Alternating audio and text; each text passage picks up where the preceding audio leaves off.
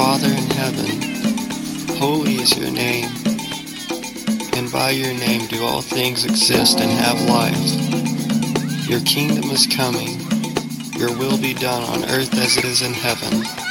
Give us today our daily bread, not just earthly bread that sustains us for the moment, but the true bread, the bread that never passes away.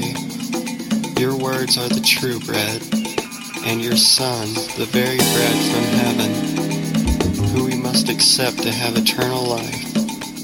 You have forgiven our sins by sacrificing your Son, Jesus. Thank you. And so we will strive continually to forgive all those who have sinned against us. Please, Holy Father, give us the strength to avoid temptation, and we anxiously wait the day when you send your Son to deliver us from the evil one. For yours is the kingdom you have given it to your Son, and He Himself is the kingdom and shares it with us forever and ever. Amen.